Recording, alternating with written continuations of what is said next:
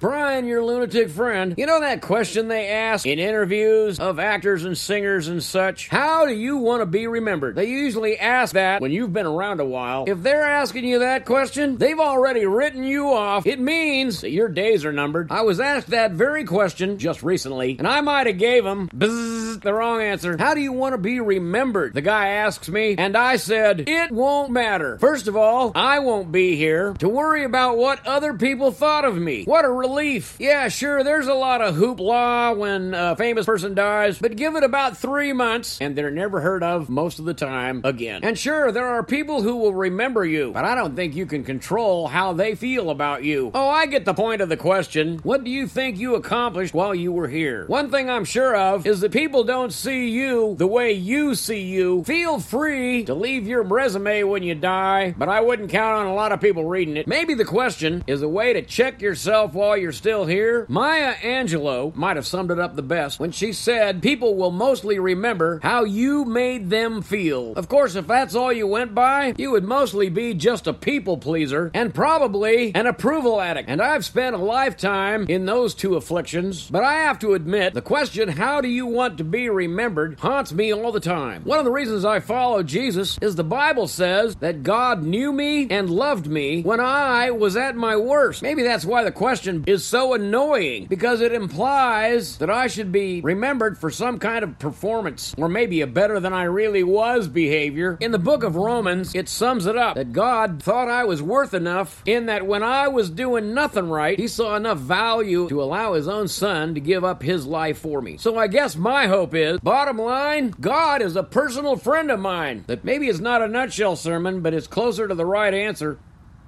I think the best thing we can do in this life is to show others the passion we have for what we believe in. If you identify with my passion for an honest hope, it's easy enough to share these little nutshells. You can also contribute to these nutshell sermons by going to nutshellsermons.com forward slash support, and I'll tell people you're a personal friend of mine.